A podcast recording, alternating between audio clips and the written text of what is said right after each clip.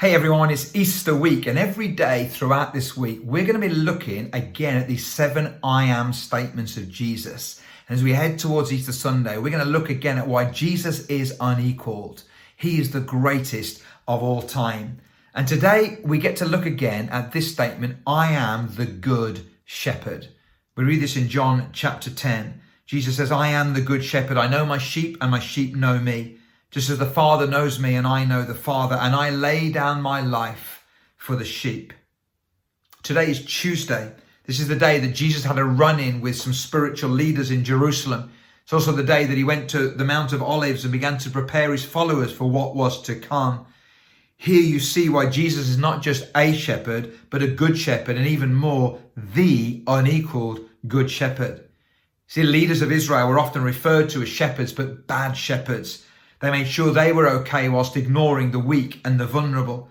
They forgot that the first rule of good leadership is this the people are not there for you, you are there for the people.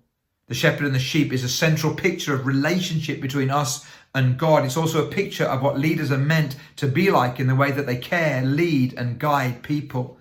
In John 10, Jesus lays out why he is the good shepherd. He knows his sheep, and his sheep know him.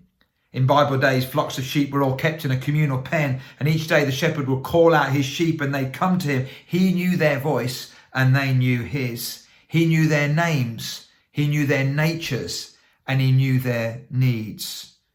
You know, Psalm 23, where it says, He anoints my head with oil, the sheep would carry, the shepherd rather would carry a small flask of oil in his belt, and he'd use that to, to, to, to bind, uh, to, to, to soothe the wounds as they, as, as they were wounded on the journey, to, he would pour oil over their heads so they wouldn't butt heads with each other, you know, in, in the flock. And he'd also use it because there are tiny irritating flies that got in the face of the sheep. He cares about us so much.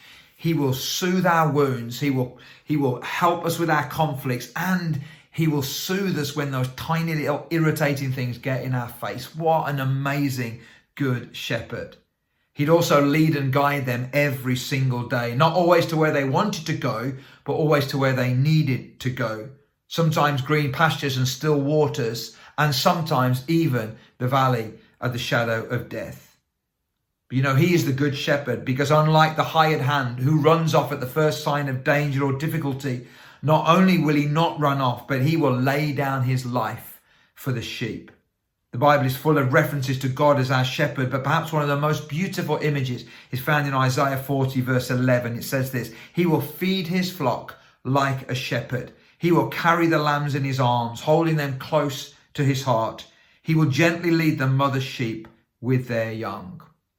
So today, as you reflect on Easter week, as you reflect on why Jesus is the greatest of all time, why he is the unequaled one, invite him to shepherd your life again today. Ask Him to lead you and guide you today. Maybe some of us need Him to make us lie down in green pastures. Maybe we just won't lie down. Maybe we need Him to, to, to cause us to, to, to stop being so busy and to find those still pools of water and rest for our soul. You know, sheep can't rest if the conditions aren't restful. So the shepherd clears the field of the dangers, distractions, and irritations. Anywhere the shepherd is can become a place of rest for you today. In your workplace, in your home, in your school, in your college, in your university, anywhere that Jesus is and he's with you by his spirit, that can become a place of rest. Spend time letting him hear your voice and then listen for his. And if you realize that you've wandered off from the flock and from the shepherd, remember, he's the shepherd who leaves the 99 and goes after the one, which doesn't make much sense at all until you are the one. Today, as we reflect on this Easter week and all that Jesus did for us, can we thank Jesus? He is the good shepherd, not just a good shepherd. He's not one of many shepherds. He is the unequaled good shepherd. And we, you, me, are that one sheep.